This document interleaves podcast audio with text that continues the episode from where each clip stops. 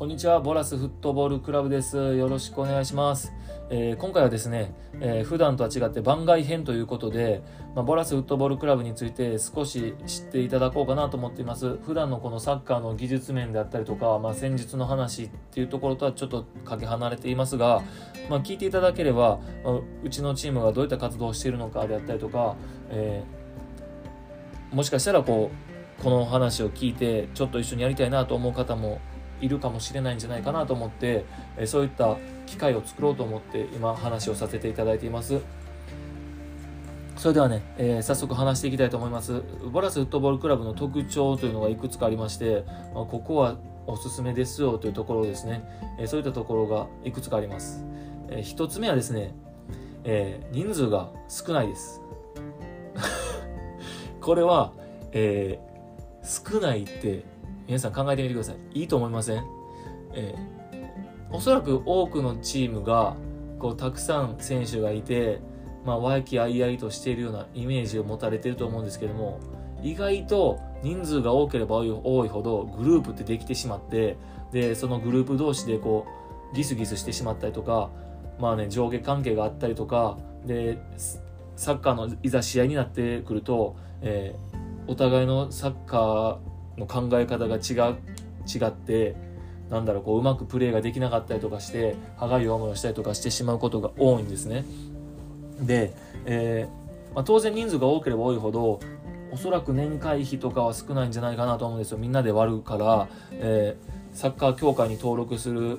えー、費用っていうのはどのチームも同じなので人数が多くても同じなので、えそれ、えー、1人当たりの費用というのは安くなるっていうメリットはあると思うんですけども、まあ、人数が少ないことで、まあ、僕たちが目指しているものはやっぱり戦術が浸透してしっかりとみんなが一つになってで、えっと、チーム内でのコミュニケーションもたくさん増えて、えー、やっていくっていうことが大切にしています。でやっぱり今コロナも感染症もねあって、まあ、少人数体制っていうのがすごくこ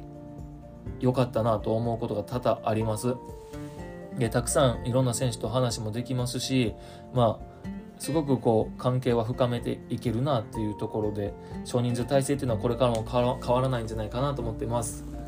で2つ目なんですけどもここはまあ他の地域のクラブ社会人のクラブとはおそらく全く違うんじゃないかなって。むしろうちのチームだけのこれは良さなんじゃないかなと思ってることがあって、えー、海外選手がいます。えー、ペルーの選手、イタリアの選手、中国の選手が今は、今現在所属していて、まあ、以前はブラジルの選手もいましたし、まあ、ペルーの選手が何人かいたりとかしたんですけれども、今は、まあ、3人ですね、ペルー、イタリア、中国の選手がいて、まあ、僕も、えー、海外でサッカーしている経験がありましたし、そういった中でも海外のサッカーをダイレクトにこう感じることができるっていうのは、えー地域のサッカーチームとしてはすごく異例なんじゃないかなと思っています。ね、プロとか JFL とかであればたくさんあるのかなと思うんですけども、まあ、地域リーグでやってるチームでそういったチームは少ないんじゃないかなと思っています。でね、えー、3つ目、えー、ここ面白いですね。サッカー未経験者もいるんですよ。サッカー未経験者もいます。で、えー、もちろん入れます。で考えてみればちょっと面白いなということがわかると思うんですけども、えー、海外選手もいます。で僕も、えー、海外でプレーしていて、まあ、プロも目指していたぐらいの選手で、えー、少なくともうちのチームのレベルとしては低くはないっていうような状況の選手が今いるんですね何人か。でそういった中でじゃあサッカー未経験者もこう活躍できるのかというとここまた少人数体制っていうのもいいことがあって、まあ、みんながこう、えー、何ですかねこう教えてくれるんですよ。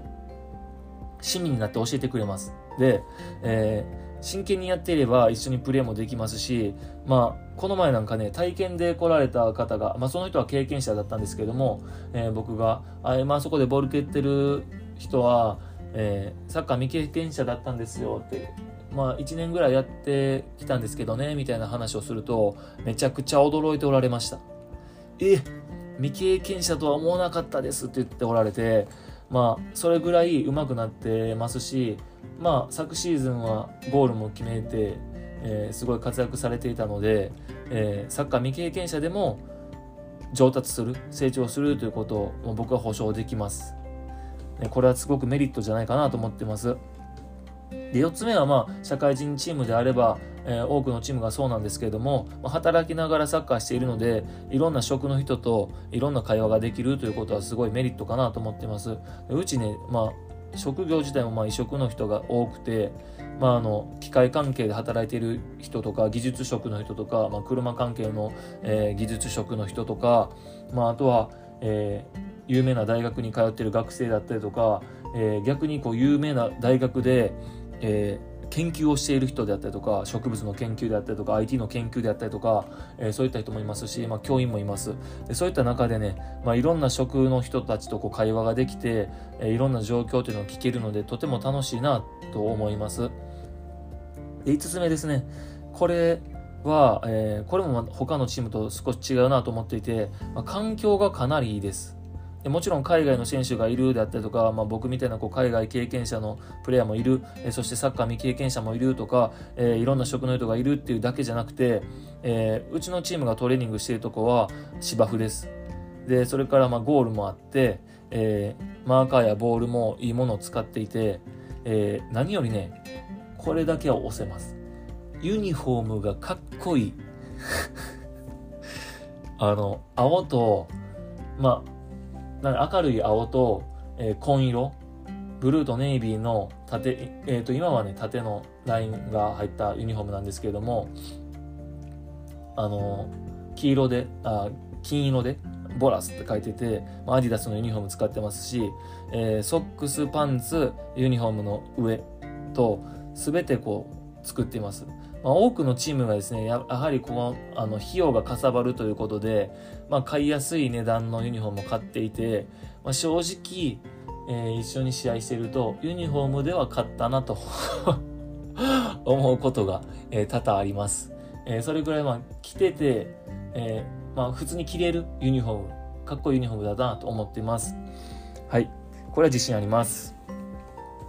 まあね、こういった形でたくさんいいことはあって、まあ、うちのチームでサッカーやりたいって来られる方もいるんですけども、まあ、これからも少人数体制が変わらないっていうのはやっぱりこう僕の中でも、えー、選手をこう見極めることはしていて、まあ、やっぱり無礼な方であったりとかはチームにこう不協和音をもたらしますし、まあ、自己中心的なプレイヤーであっても、まあ、チームには必要ないかなっていう考え方があります。チームは組織のプレーなのでね。で、えー、うちにはしっかりとした戦術があるので、まあ、その辺はしっかりと僕が、えー、管理をしていかないといけないなと思っていてやっぱり礼儀のない選手とか謙虚さがない選手とか、まあ、サッカーに対する情熱がない選手っていうのはお断りさせていただいています、えー、そこはこう敷居が他のチームとは違って、え、誰でももいいよってわけではありません。ただねやっぱり社会人である以上こう来れない日があっても全然いいと思うんですよ、えー長期間ちょっと来れませんみたいな方もいますし、えー、そういった中でもこうチームに対するこう熱みたいなのが冷めていなければトレーニングに来た時に一生懸命やっておられれば、えー、僕らも学ぶことありますし一緒に頑張られてよ、かったなと思えるのでそういった選手はもうむしろ大歓迎です。初心者も未経験者も大歓迎です。まあ、やっぱりねチームのために動いていける選手たちっていうのを募集していますしそれがやっぱりサッカーじゃないかなと思っています。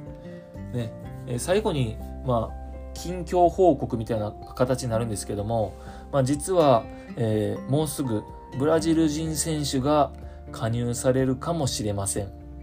これはね、えー、まだわからないですし、まあ、体験に来られることは決まっているんですけれども、まあ、新しく、えー、新しい国が追加されるかもしれないなと思っています、えー、学ぶことはたくさんあると思うので僕もしっかり学んでいきたいなと思っています。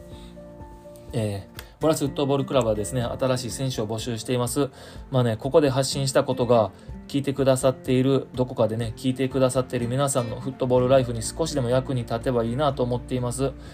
ね、チーム、まあ、ボラスのメンバーももちろん聞いていますし、まあ、滋賀県もしくはもう関西圏で住んでおられる方で聞いていて、まあ、一緒にやりたいなと思う方は、ぜひ連絡していただければと思っています。でね、まあ、遠くにいても、もしかしたら聞いておられる方もいて、まあ、そういった方に、ね、少しでもこう役に立つ情報がこちらから発信できればいいなと思っています。これからもよろしくお願いします。ね、もしいいなと思った方は、ぜひ友達に広めて、まあ、このポッドキャストこんなこと、こんなんあるんだよって流れ聞きできるよみたいな話をしていただければと思っています。それではまた会いましょう。さようなら。